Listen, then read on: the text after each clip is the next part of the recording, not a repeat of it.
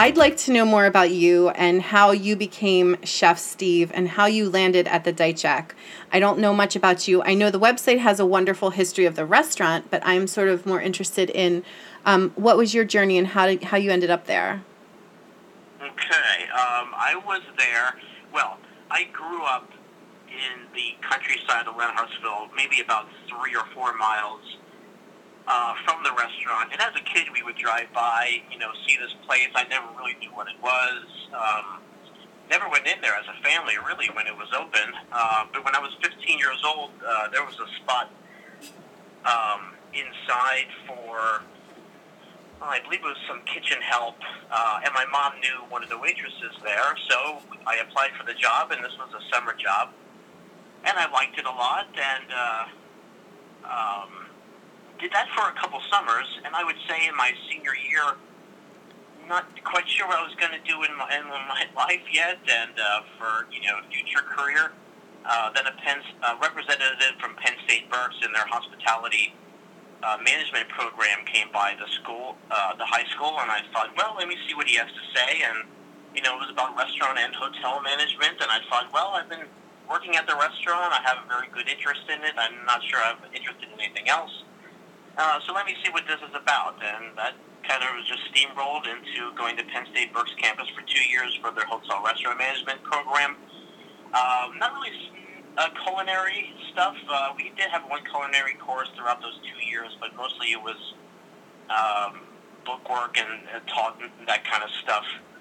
And I would say towards that last few months of my final year, there was a Pennsylvania Dutch that used to be located behind the restaurant, and all the artifacts were going over to Kutztown University's Heritage Center, and they had no interest in running the restaurant. They were just interested in the museum part. And because I used to work there for a bunch of years and because I went to school for this, they asked me, hey, do you want to be the manager of this restaurant? And, you know, you pay us rent, that kind of thing. So that's what I did from 93 to 97. Graduated in 93, May of 93 from Penn State Berks. And then in the same month, started as the manager and proprietor, I guess you could say, of the restaurant from then to 97. And then the university was ready to sell me the property in the restaurant. So then I became the owner back in 97 of the property in the restaurant. For about 7-8 years, I sold the real estate. I'm still, of course, the restaurant proprietor and run everything there. Just have a different landlord. And that's my history there. We're celebrating officially 27 years this past May. And things are going all right. That's incredible. I love that story so much. I actually had the honor of speaking with Ivan Hoyt last week about his work and all things Ivan Hoyt. He's become a wonderful, well, certainly a huge inspiration to me and my work, but also a wonderful family friend, he and Dorothy. They're just the best, warmest people in the whole world, and just the greatest people ever. So we got to talking a bit about the Deitsch Eck, and because that article had just come out in the Reading Eagle, which was really nice to see them highlighting the work that both you and Ivan have done for restoration efforts of that incredible body of work of Johnny Ott's in the restaurant, and sort of wondering just how that seed was planted to do some restoration work. I know we had visited in 2011 for the first time I had come, and then again after Keith Brinsenhoff's Pennsylvania Dutch class, we had our little we had our fun shindig there. I guess, I don't even know. Was it like 2018? And the work is just incredible, but obviously it was probably painted on surfaces that aren't going to withstand the test of time and would be hard for you to archive in a really traditional archivist sense, but just sort of how did that come about to make the effort to restore that work, because I'm sure it was an expense and a really charitable idea, because we in our house just absolutely love Johnny Ott's work, and And I really got a new perspective on him from Ivan Hoyt that I didn't really realize that was sort of Ivan Hoyt's guy. So if you could just speak. Right. Yeah, I mean, I really had no idea, Steve, really. I just didn't know he had that connectedness to Johnny Ott's work. So if you could just talk a little bit about what Johnny Ott's work means to you and why you did take those steps, because I think they were very important steps for the collective community to restore and have sort of a duplicate of that work. Yeah, sure. I'm sure a lot of people who are just in it for the restaurant business really wouldn't give a look to those paintings and just say, well, they're just there on the wall. Okay, that's fine. I need to run my restaurant here. But when you see so many people commenting on it, and when you go on eBay, see Johnny Ott's pieces, you know, what they go for, or yeah. The local auction where the Johnny Ott stuff, you know, how much money they go for. You think to yourself, wow, these are just more than paintings. This is a lot of local Pennsylvania just history going on here, and there's got to be something to them than just some colors up on the wall.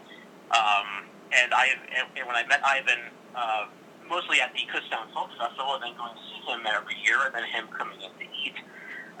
Yes, he's always said he's felt some energy when he goes into that room, and how Johnny Ott has been his inspiration.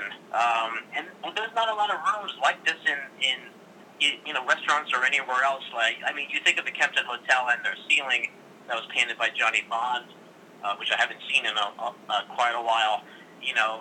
But our room is, the walls, the ceiling, it's just something that, you know, really needs to be preserved. Yes. If they haven't been. Now, it seems like most of the paintings, and especially the round circular discs on the wall, aren't bothered, except in the two corners. Now there were two that were destroyed by water damage because an apartment upstairs, the bathroom overflowed, and it just came down in just sheets of water. And, you know, over time, that's happened a couple times, really. So that's why those two had to be restored. And then there's another corner of the dining room where it seems like a lot of moisture is coming through the wall from the outside. Maybe it's because it's the front corner of the building. I'm not quite sure. But that, too, you know, the paint over the years has just been just peeling off. And I had two choices. Either call Eric Claypoole, who is, of course, another hex sign painter, sure, in the immediate era, or, you know, ask Ivan about this. And, you know, I looked at both of their work, and, you know, they both do great work. And I just wasn't sure which one would paint, I guess, closest to Johnny Ott's work as possible. I mean, they could definitely have taken their own take on it. Sure. Be like, okay, we're just going to cover it up with what you want to do, and if it's different, it's just different, you know? Right. And over time, it's just, I don't know, for some reason, because of, I think, Ivan's closeness to the projects already done in there, and his history of, you know, following Johnny, I geared more towards him to say, okay, you know, now see what you can do. And he had pictures of all of these things. And I don't know what his process is. I know that Eric said sometimes you can just do a printout of these things and just, you know, go buy it and paint over it. And I didn't realize you could do that kind of thing. Oh, my goodness. That's hilarious, Steve. Yeah, and it kind of seems like, I'm not sure if that's how he does it. That's not how he does it. It's got to be he's looking at it, then he's painting, then he's looking at it, and... that was me. I've been looking at it a million times. Yeah. I mean, it's just amazing how identical. Oh my gosh. They look, and I'll have to get you the actual picture. I'm sure I have a before picture of the one, but the others are just. And it's just amazing that you would think it was the same. It was Johnny Ott painting it. I mean, it's just, that's. It's just amazing. So he really, really did a good job. And I think once they're all put up on the wall now, I don't think anything else needs to be restored. Now, before I got there, they told me that every 10 years, they would be preserved with, I don't know what you preserve paintings on the wall with. I don't know if it's a certain varnish or something. Now, we've been there 27 years, and we haven't done anything to them. And I'm not sure if we need to. They just don't seem like, you know, I'd have to really look more into it.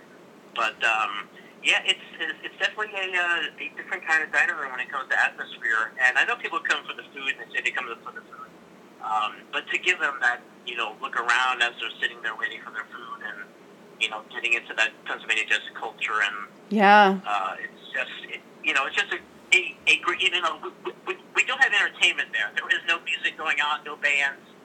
So this is something we can give to the customer as they're sitting and eating, and have them, you know, soak all this in while they're eating. And I think it's a great thing. Yeah, I think it's really interesting because it reminds me of the Folk Fest in that you're going for an immersive experience, meaning it's hitting all the senses, right? A lot of people go for the food, let me tell you. But, okay, you know, you're sure. You're sitting at the Deitsch Eck, and really, we came for the both reasons, but we definitely came for the art. I wanted to see this Johnny Ott, somebody who I didn't know much about, but just aesthetically, like visually, I was really drawn to his work, and then I sort of learned. Sure. Through people who knew him firsthand, you know, his personality seems like someone that I would have really enjoyed to be around and spend time with. And this idea, I think Dave Foulkes said it in a film that we were asked to be in. Len Smith did a film. I'm not going to remember the name of the film, darn it. It's about hex signs, myth, and meaning, I think. Legend, myth, and meaning. Yeah, it was pretty recent, and Ivan was in it as well. But Dave Foulkes said about Johnny Ott that he was sort of possessed by creating these hex signs, and I love that idea because as a visual artist, it's like you don't, you know, it's very hard, and, you know, sort of in the business you're into, food is very much similar where you can't just like turn it off for the day and take the break, you know, it's like always churning, you know, the ideas are always going on in your head. So I love that idea of him just being possessed by it completely. I know he painted his car and things like that, and then this man who I'm sure you've run into if you're in the area, Mervin Smith, he talks very highly of Johnny Ott. I guess his father was a very good friend of Johnny Ott, so they were family friends. But this man said that when he was a little boy, he painted his shoes, and they were rainbow shoes, and it was just this incredible story. So I love the idea of he just couldn't not paint all the walls, right? Like cover the entire place with this incredible art. So I just love that, and just thank you so much for honoring the preservation of this artwork, because I think a lot of times it makes me very sad that he gets left kind of behind a little bit. In my experience. Yeah. And I'm sure you understand what I'm saying. And I think Ivan Hoyt and I, our conversation just amplified that feeling in me even more, that he's this incredible person that definitely cannot be left behind. Absolutely not. And, you know, sure, there was some misinformation spread out of a sense of, you know, joining the Amish with the Pennsylvania Dutch and stuff like that, just to kind of let lively spirit. And, you know, he was a funny guy, but that was all part of the package, and that was the era, and that was the time that they were living in. But I'm blown away by how incredible he was in his time. And I really appreciate that because his work is so phenomenal. And, you know, my husband and I both do hex signs, and we always talk about how Ivan Hoyt's the first guy to talk about the motifs really starting from Fraktur, which is really my entryway. And I'm sure Johnny Ott saw that too. So, I mean, very, very cool stuff. Yeah. Just an incredible figure in our culture, and I appreciate that you're keeping it alive. Well, I wanted to ask you, how is business going with COVID? You know, I've been very concerned about my friends, my small business owners, and people, especially Deitsch owners, and you know, hoping that things are going okay and hoping that you can weather the storm and continue to serve the community and give that immersive experience. Are things going okay for you guys over there? Yeah, things are going okay, I would say. At first, it was a little, I would say over the last 3 or 5 years, out of all the years we've been with, we've seen more takeout than ever before. I'm not sure what the reason is. But of course, when we were mandated to just allowed to be do takeout, I thought, oh no, is this gonna? Are we gonna survive on this? Because, you know, so much percent of our business is dine-in. I mean, it's a huge percent. Right. And then when we actually saw the amount of support we were getting week after week, I thought, you know what, we're doing all right. We're paying the bills. I mean, it's definitely. I mean, month after month, when you look at the same month of last year, it's like, wow, what a big difference, and that's a huge hit, because out of all of our years here, last year was the best, and then this January and February beat last January and February, and I'm like, oh my gosh, we're on a roll. Could this year actually be last? And I remember last year being not just so good, but even like physically and mentally a little draining, because it was just that busy. It's like, wow, I mean, it's great to be busy and make some money, but when it comes to your, you know, your body and your mind, it's like, wow, we gotta you know, watch all that other stuff too, because you know that stuff gets ruined, then that's going to affect your business. So I thought, wow, can we really have another year like last year? And of course, we're not, because March came around and, right. and threw a wrench into everything. So, but then dine-in started, and we've been doing okay. I would say on an average, when we did takeout, we were doing like 57% of what we did the year before at that same time, which is pretty good for a restaurant. I'm friends with Michael Leifer. He's the owner of the Peanut Bar in Reading. Oh, okay. He said he was doing like 14% of what he did the past year, so I felt pretty good that we were doing okay. And now that we're doing dine-in, actually a couple of weeks ago, we did a week where we did better than the same week last year. Oh, wow. And this past week was like 80-some% of what we did last year, and the other week it was 75%, and it's actually been okay. That's awesome. Yeah. With all the years we've been here, and our followers, and Facebook really helps too, all the posts and all the people talking. And then we do a Plated Forward program where we give out money, and that brings in people to eat too, and you know it's a good sense of humanitarianism. And you know, the friends we made, and over the years, we've just, because of all of that, we've got a lot of support back. So it seems like in these hard times, people are like, yeah, we need to have a place like this still going and support them. So you know, a big kudos to the customers who are still willing to come out and get takeout and eat in, and we've been surviving okay. I really shouldn't complain. I mean, it could be a little bit better, but it's definitely been better than what I thought, and what many restaurants can say. You know, many are really hurting and closing. Yes. So we've been doing all right. That's really great to hear. You know, you've been on our minds as well. Because I think the thing that I've noticed with art, at least, is when you build a relationship with your clientele or your customers, they're going to come back, and you're paying it forward when you do kind things. Sure. There's definitely a sense of karma or something like that, that keeps people hooked in, and you know, they champion for you. So I can see that for sure with the Deitsch Eck, and we're just so happy to see it continue to do well. And it was really nice to see it in the Reading Eagle amidst all this horrible news.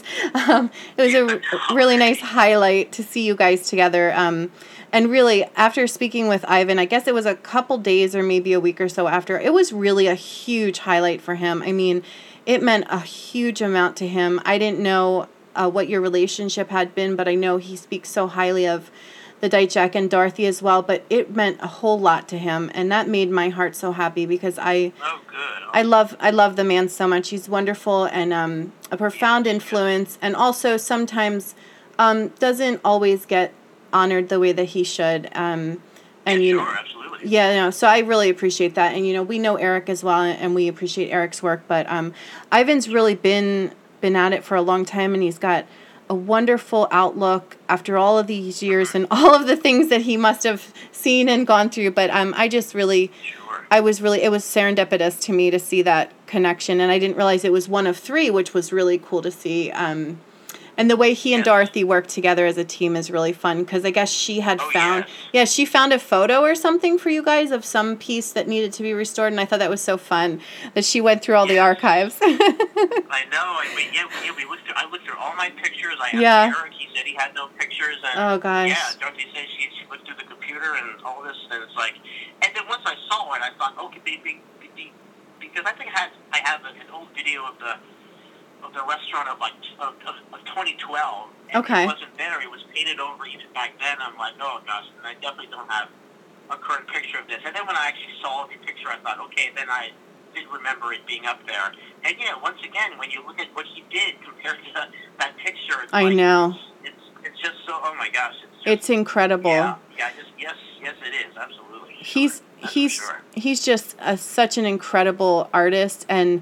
And we're both art teachers, which I also find, you know, we're both connected in that way. And it's this idea of there's a bigger picture than just, I mean, it's not just creating something for one purpose, but there's so many different boxes that he checked off by doing that. So that was really, really exciting stuff to see. I mean, I was very happy. You know, this is hard for everybody, that usually does the Folk Fest. It's really kind of a hit financially, but also, you know, I mean, you go, Steve, so you know, it's kind of like going back to summer camp and seeing all your old friends. Like, it's right. Just, absolutely, sure. You know, you don't know what you've got till it's gone. So we're really missing the Folk Fest, but really happy to hear that things are moving forward. So I wanted to know a little bit more. I know you touched a bit about going to Penn State. I forget what was it called again? Sorry. Oh, yeah, with the Penn State Berks for hotel, restaurant, and institutional management. Yes, thank you so much. But then I wanted to know, because I follow you on Instagram and I follow you on Facebook, and I really like the way your social media presence, I get like a warm, I just learned a Deitsch word for this, but I'm going to forget it, but like a warm familiarity and feeling of home from your posts and just the way the content is delivered and everything. So, but I was wondering, how did you actually learn how to make these Pennsylvania Dutch quintessential dishes? Is it intuitive cooking? Is it something that came passed down through the family? And if you could speak a little bit more on that, because I know you said they didn't really get into it too much. It's most definitely not intuitive because just because even when I'm at home, I want to whip something up. I'm like, okay, now how would I? That's really not. I don't know. I know people call me the chef. I definitely do not have chef's credentials, except being the main cook at my restaurant. Definitely wasn't taught, all the culinary tricks and how to do this and that for sure. But I definitely influence from family. I know I didn't cook a lot when I was at home. I probably like baking and all that kind of stuff. I did a little bit more than at home than I did cooking. So definitely mom's influence and grandma's influence. My grandmother on my mom's side, here's the recipe. Try this, and this is how I make it. That's pretty much how it. Just do cooking like they did, or make this recipe, and show me. This is how I did it. This is I cut this up, and so I really learned from their influence, I guess, and when it comes to dishes like pig stomach, it's something more involved than that. Yeah. Really getting into how other people do it, find a recipe, and what would work for our place, and they pretty much developed over the years and changed a little bit, tweaked here and there, which I guess chefs can do now and then. Sure. But people and places who have had these kinds of things, you just don't see anymore. I mean, there was a place in Hamburg called the Hamburg Diner. They would do some Pennsylvania Dutch stuff now and then. Kutztown, there would be. Oh gosh, there was something on Main Street that used to do.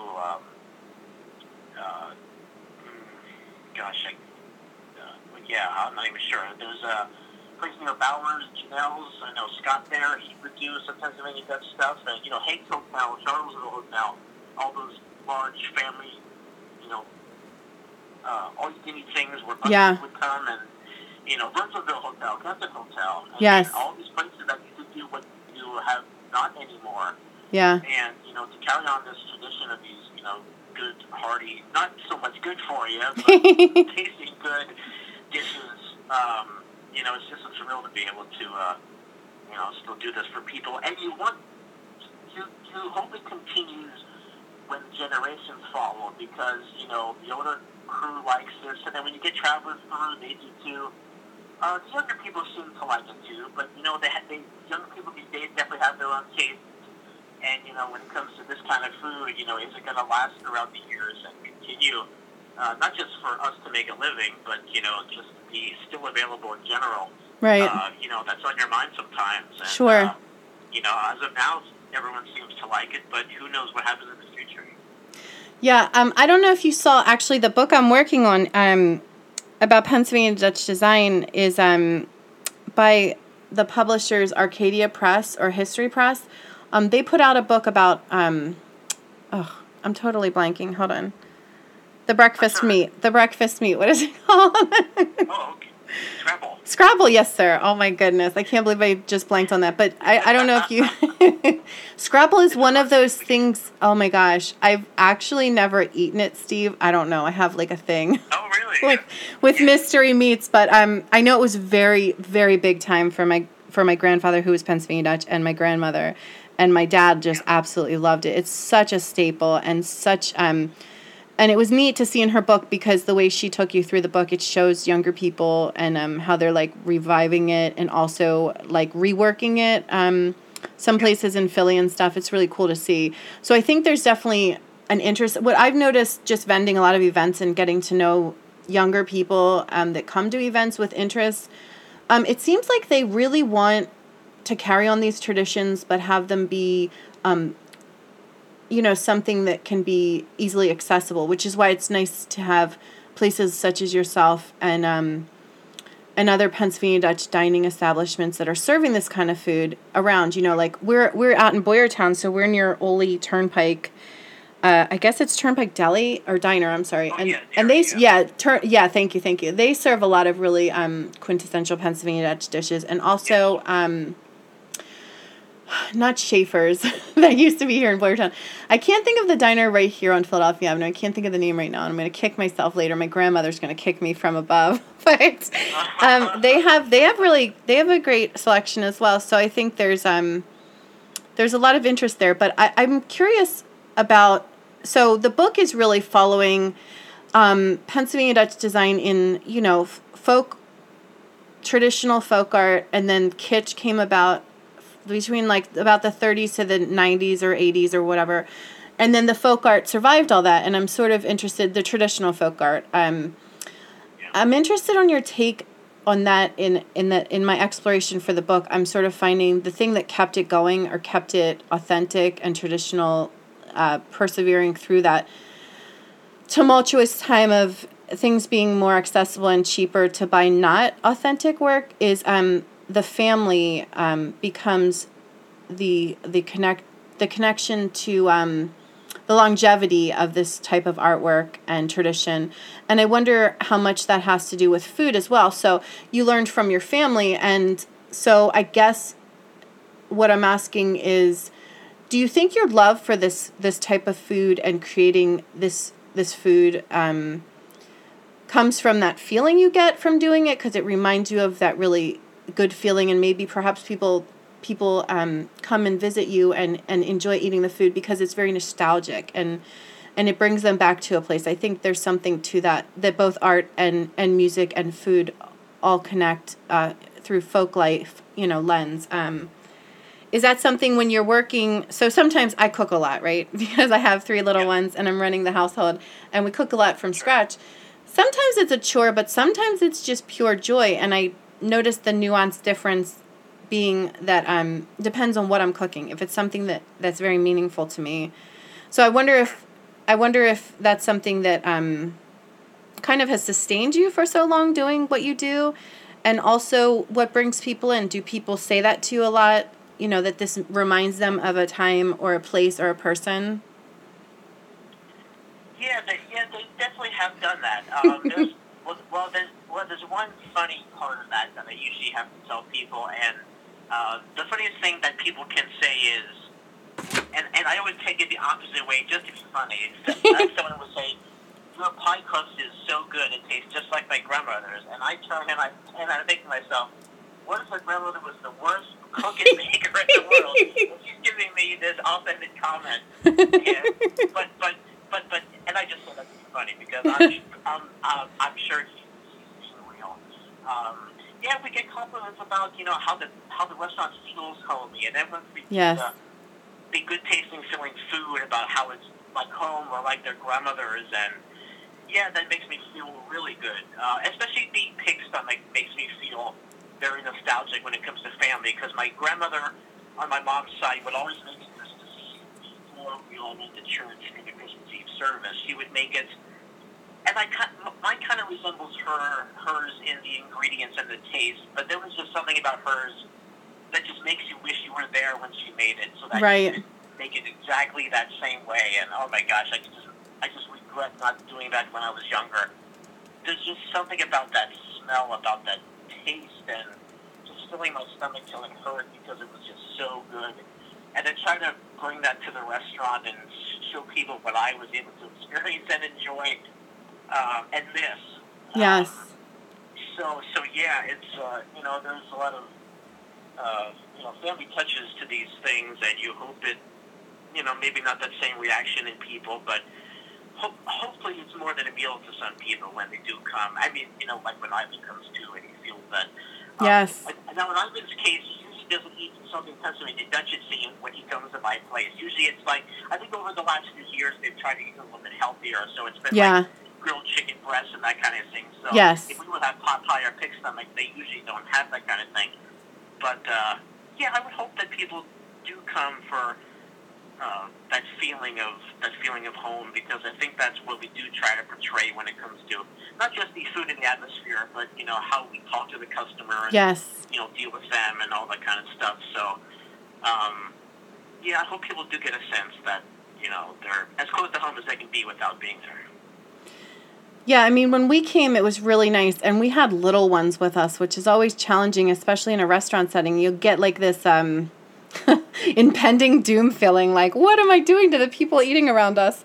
But it was, it was very warm and very welcoming. I think actually, I just had my one daughter at the time, but she was pretty well behaved. I don't know how I'd bring my son in there, but yeah, the staff was really kind, very welcoming, very sweet. Yeah, and we're kind of on the same kick as Ivan and Dorothy. We eat really healthy now, and it's tough because it's like, oh, you know, you miss, sometimes the food's missing. Yeah. Sometimes the food is really missing that feeling of nostalgia that you have when you eat certain things. Like my grandmother was big time into like bologna and rigged bologna, and her father was a butcher here in Ole. And now I'm vegan, and I always laugh to myself because he would find that to be very interesting, the butcher's great-granddaughter.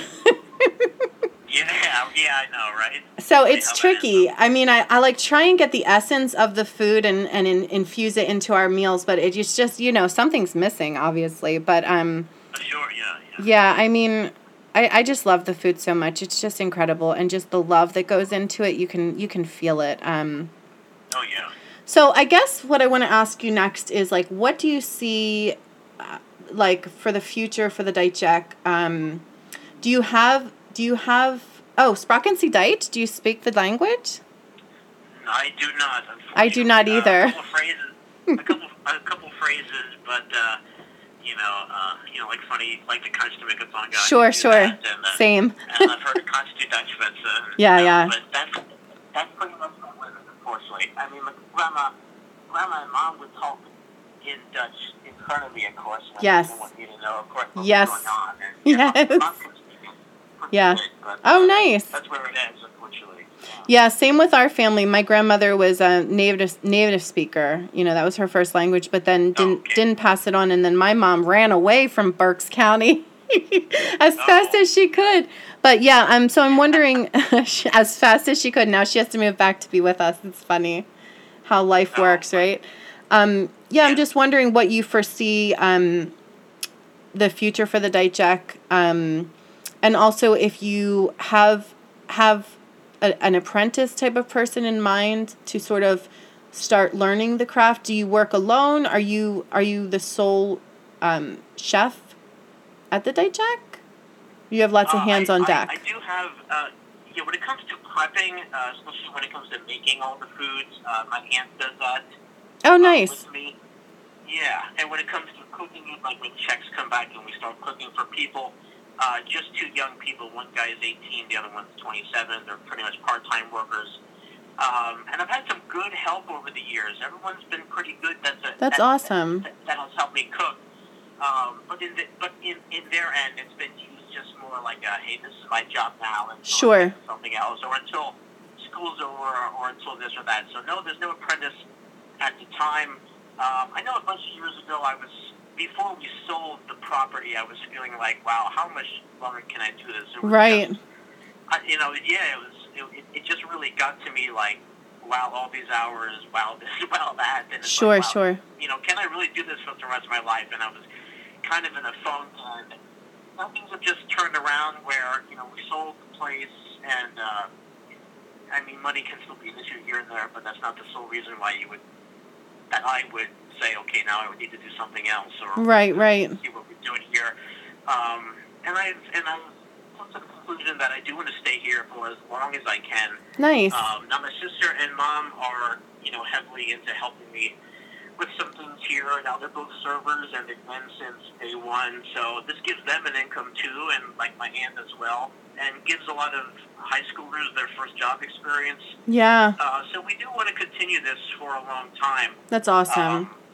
Yeah. And my concern is once we are done someday, hopefully long down the line, when it comes to the paintings. Yes. Like let's say my landlord wants to turn the entire place into apartments, or let's say he wants to sell the building to someone else. I mean, these things could get painted over and be, you know, and it would be really a shame. So what's going to happen to the Deitsch Eck as a restaurant once we're done? Not sure. There's no one in the works as of now for what's after us, but we plan to be there a long time. Nice. Yeah, hopefully the paintings, hopefully everything that can come off the walls can be preserved and kept and, or, you know, sold to someone who really wants to keep them. But the ones that are painted on, yeah, that's going to be an issue, I guess. So I guess we will see. Yeah, and, you know, it's one day at a time, you know. We never know what's going to happen. And it's just interesting, I guess, reflecting on what to talk to you about and thinking about Johnny Ott's real... he was sort of in a scurry to figure out who was going to take over his business for him, I guess, at the end of his life.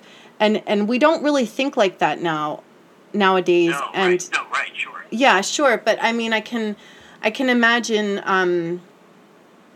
that feeling, though, you know, and, you know, it's something to think about sometimes, but I think nowadays we work more as a whole community, and I think the community would probably rise up and make sure things were taken care of. I always try and hope that anyway, that when things are sort of not looking great, we have a state theater here in Boyertown that was possibly going to be demolished, and the community rallied together to save it because it was super important to keep that history.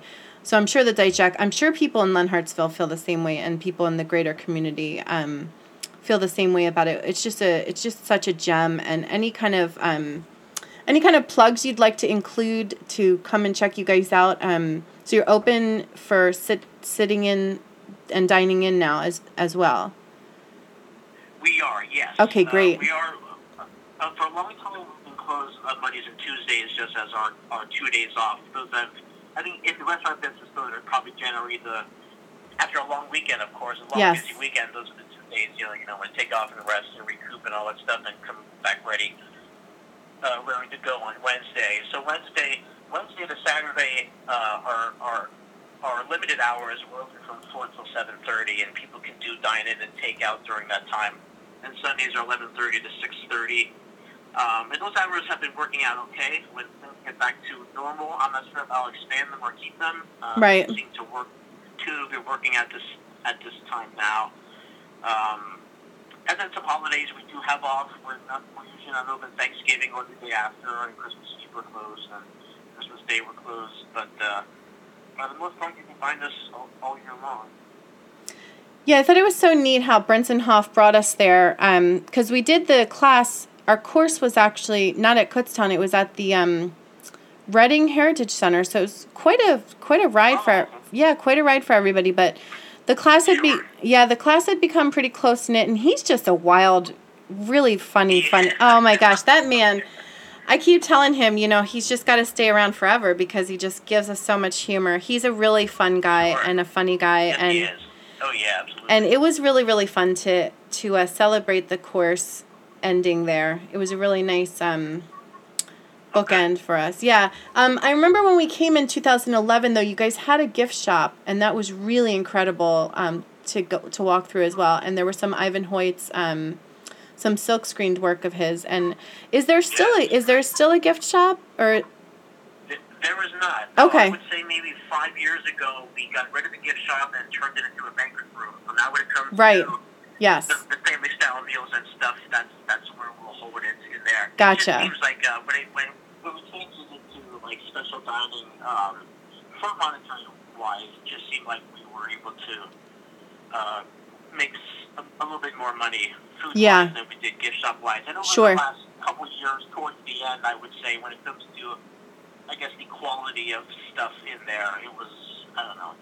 Yeah, I hear ya. Just not plugging into the area. Sure. Or, you know, stuff that should be in there, and I thought, okay, we can do a change room. So I think it worked out for the best that we turned it into special dining. But it was nice to have it for when we did, but I think it seems to work okay now. Yeah, the banquet room was really beautiful. I remember. Oh yes. Because we had gone in 2011 when the gift shop was still there, but then for Keith's thing, I guess it was 2017, 2018, and the banquet hall. Yeah, you were probably back in the room. Yeah, the banquet room was beautiful, and I remember kind of trying to piece it together. Like I think this was the gift shop, but you know, you didn't see it the same way. But it's just an incredible space. It's very, very cool. I did want to ask you, though, Steve, the little shed or studio area that Johnny Ott worked in, what is in there now? Is there any semblance left of him, or is that really, no, that went to the Heritage Center? It's kind of a break room / stores room. Gotcha. I think we have a lot of storage containers out there, things for our baking ware. Nice. There's some food that's kept out there, so yeah, it's just. It's just really a supply room, I would say. Yeah. I only have maybe one or two pictures of what their room used to look like when he or Don Gress was. Yes, I love Don Gress. Oh, my goodness. I love Don Gress' work. I don't have many pictures of him, so but he was the last installment for me, I guess. Yeah, and, you know, I just happened upon his book. It's called Tulips, Hearts, and Distelfinks, actually on Amazon used, and it's incredible. Oh, okay. It's incredible. Don Gress' work has been a big, big time influence for us. We really, really love his work and Johnny Ott's work, but I just sort of want to ask you a funny question, and you can take this as seriously as you... Where am I painting? Like all these others, right? Yeah, what's going on, Steve? When are you going to start painting? I should be painting, yeah. Well, you know, I... restaurant painted, and I don't, yeah. I do think because I do cook and bake a lot, I do think of food as art. So no worries. You are an artist, obviously. But I do wonder, Steve, have you ever sort of turned your head and said, what? Have you ever felt like there was a presence in the building of our old friend Johnny Ott? No, I haven't. You know, people have been saying about ghosts and this and that. And there was, there's a woman by the name of Florence Baver from Topton. She was the head of the Pennsylvania Folk Culture Society, which was the building complex behind the restaurant when it was a museum. Gotcha. When it was the Pennsylvania Dutch Museum. You know, they had the log house there and the barn building. They would lead people through all these buildings about, you know, how early Pennsylvania Dutch life was, which, of course, now is over at the KU Heritage Center. So all the stuff that used to be here is over there. But people would say, too, that, you know, if something would fall or this or that, they would say, oh, that must be Florence, or, but no, I've never felt anything. I've never felt or seen or anything like that, you know, but like I said, Ivan feels something when he comes in there. Maybe it's just, I'm not sure what he feels, but I have yet to feel anything or see anything, so no, I haven't.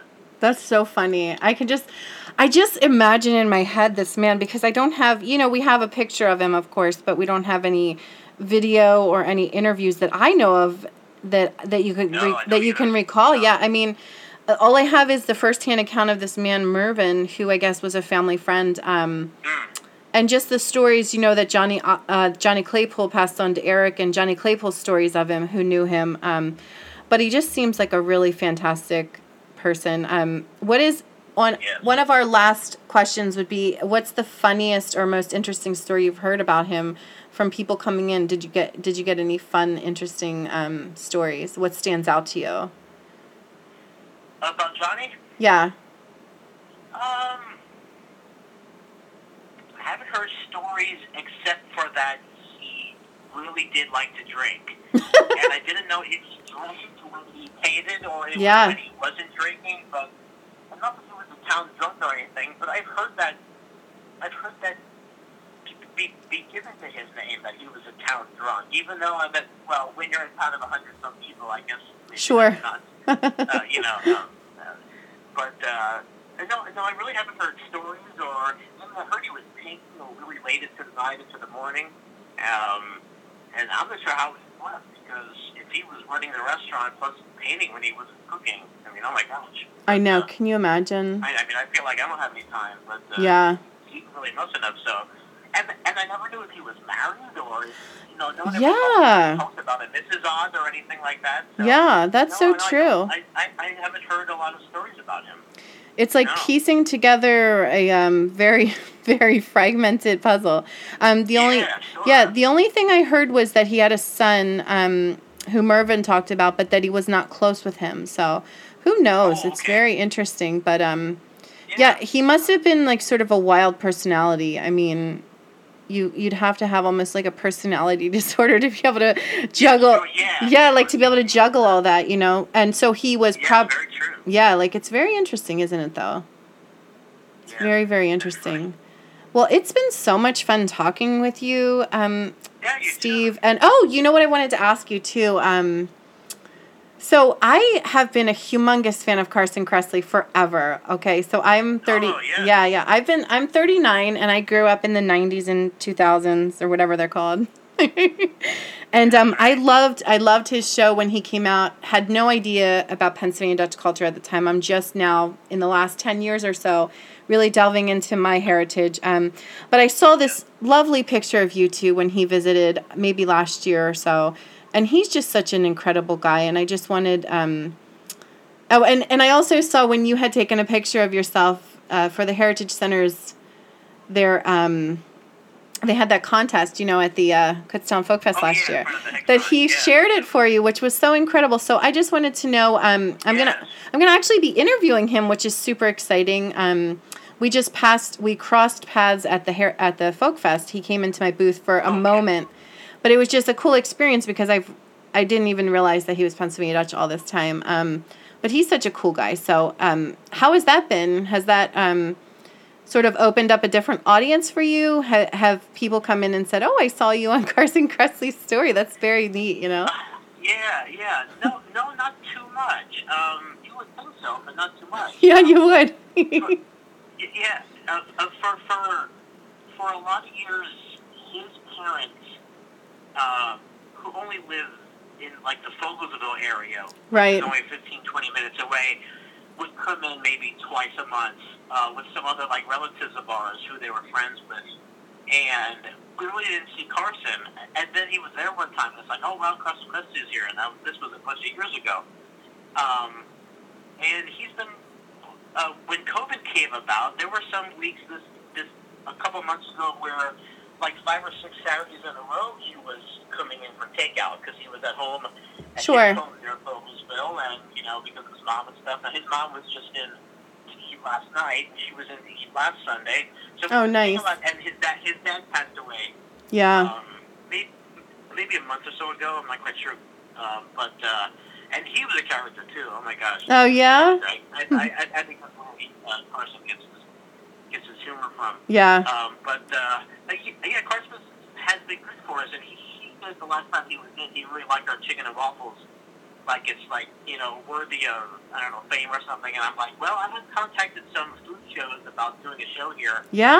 About our food and stuff. But you know, they never really contacted me. And it's like, well, let me try to look into it. And I thought, wow, that's, you know, that would be a great foot in the door. Of course, yes.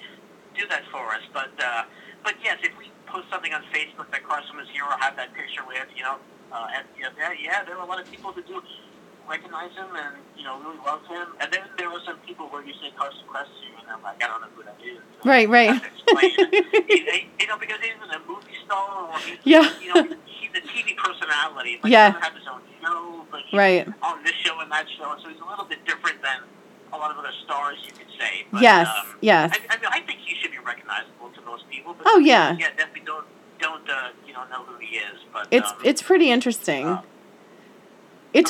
It's pretty interesting because after he came through my booth, I was freaking out. Like, honestly, you're sitting there in the heat at the Folk Fest, and you're like, I don't know, it was like day like 7 out of 9, and you're like, oh my God, when will this end? Honestly, with the heat, right? That's right. And in waltzes into my little pig pen booth, Carson freaking Kressley.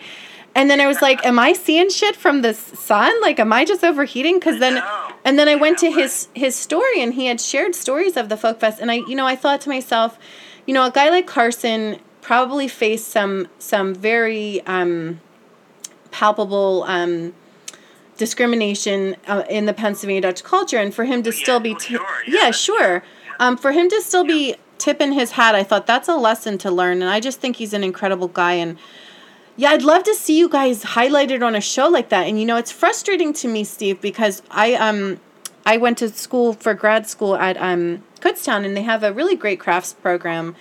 And we had this wonderful class right before my first Folk Fest. It was called Craft in America, and it was a series on PBS. I'm not sure if you're familiar with it. It's called Craft in America. And will you tell me why it's been on seasons, maybe 8? Not one Pennsylvania Dutch artist, Craft in America, sir. And I said to them, like, this is really sad to not see anyone highlighted. And I gave them a list of names, including Ivan, including Eric Claypoole, including some redware artists. And there was just, like, this sort of, like, almost, I can't even put it into words, this idea that tapping into Pennsylvania Dutch or Pennsylvania German is somehow tapping into Germany and its shady history. It's really frustrating to me to see that. So, I mean, I really hope that that door does open, because I think what you're doing is incredible, and I think the story is really, really incredible. And I would love to see him sort of marry those two things together. But, yeah, he's a great guy, and I can't wait to interview him. He's a really great guy, so that's really nice to hear. Yeah. So I don't know if there's anything else you'd like to add, Steve? No, I don't think so. We touched on quite a lot of stuff there, right? Yeah. No, I don't think so. I mean, if you on your end have anything to do further after this, yeah, just let me know. Oh, no, I mean, I have, like, all day, but it's just so funny because I've just been really enjoying this. This is given me, it's been a tough road with this book, and I just breathe it. Sure. Yeah, I mean, I'm an artist, so I'm not really a writer, but it's been an uphill battle. But I just sort of have found that COVID, the time in quarantine has given me a lot of reflection time. And I really, my publisher was like, so you're on your last deadline extension, lady, so get this together. But I enjoy your posts so much, and I enjoy what I assume, you know, from your posts is your personality. I think you're really fun and lighthearted guy, and really make the culture accessible and fun, and of course we all need to eat, you know. So it's really neat. Absolutely. And I've just been really enjoying watching what I see coming from the Deitsch Eck. Good, awesome.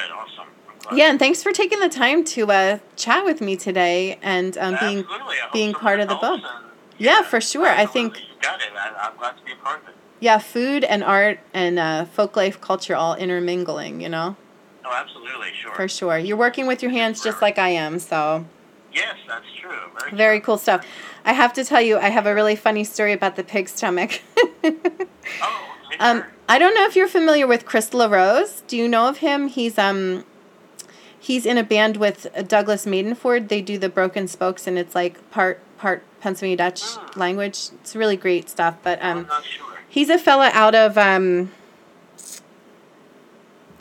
like, the Penn State area. I can't think of his town off the top of my head right now, but he had a funny story. His dad was, like, super Dutchy man, right? That he was sent to school when he was 5 years old on the bus with two pig stomachs for lunch. And oh, my gosh. The way he tells the story, it's just so funny because it's, like, I guess in the area it was not very well known that this was, like, the most favorite food of him as his 5-year-old self. And just the way that, I think just his story retelling of how the kids looked at him when he opened up his lunchbox. It was just one of those things that I think, you know, and I'm sure you can validate this idea that the Pennsylvania Dutch food, culture, folk life, art, all of it, it just has such a strong essence and personality, and it just perseveres through all of the weathering, all the storms. Sure. And I think, absolutely. You know, I think none of us have anything to worry about. I think it'll be around for many, many, many more hundreds of years for people to enjoy. For sure. Yeah. So I appreciate your time. I appreciate your care and the nuances of what you're doing over there. So thanks so much, Steve. I really appreciate it. And you thanks for joining us. Yeah, for sure. Thank you. And you guys continue to be blessed and continue to weather the storm, and we'll send over as many folks as we can. Hey, what can I get there what can I get there now, Steve, as a vegan? What am I going to eat? As vegans? Yeah, I know. Oh my gosh, you got to send non-vegans, I guess, that's for sure. Oh, I'm stuck on the sauerkraut. What else can I do? I can do the 3-bean salad. Oh, yes. Yeah. Yes. Just lots and lots of sour. Yeah, cucumber salad. Yeah, oh, sure, yeah. Yeah, we can find something. Yeah, we'll have to come over and visit you guys again because we just love you so much. Sure, absolutely. All right, great. Steve. You have a great afternoon. Mach's gut. You too, Rachel. Thank you. Take care. I appreciate the opportunity. Yeah, thanks so much. Take care. All righty, bye. Right, thank you. Bye-bye.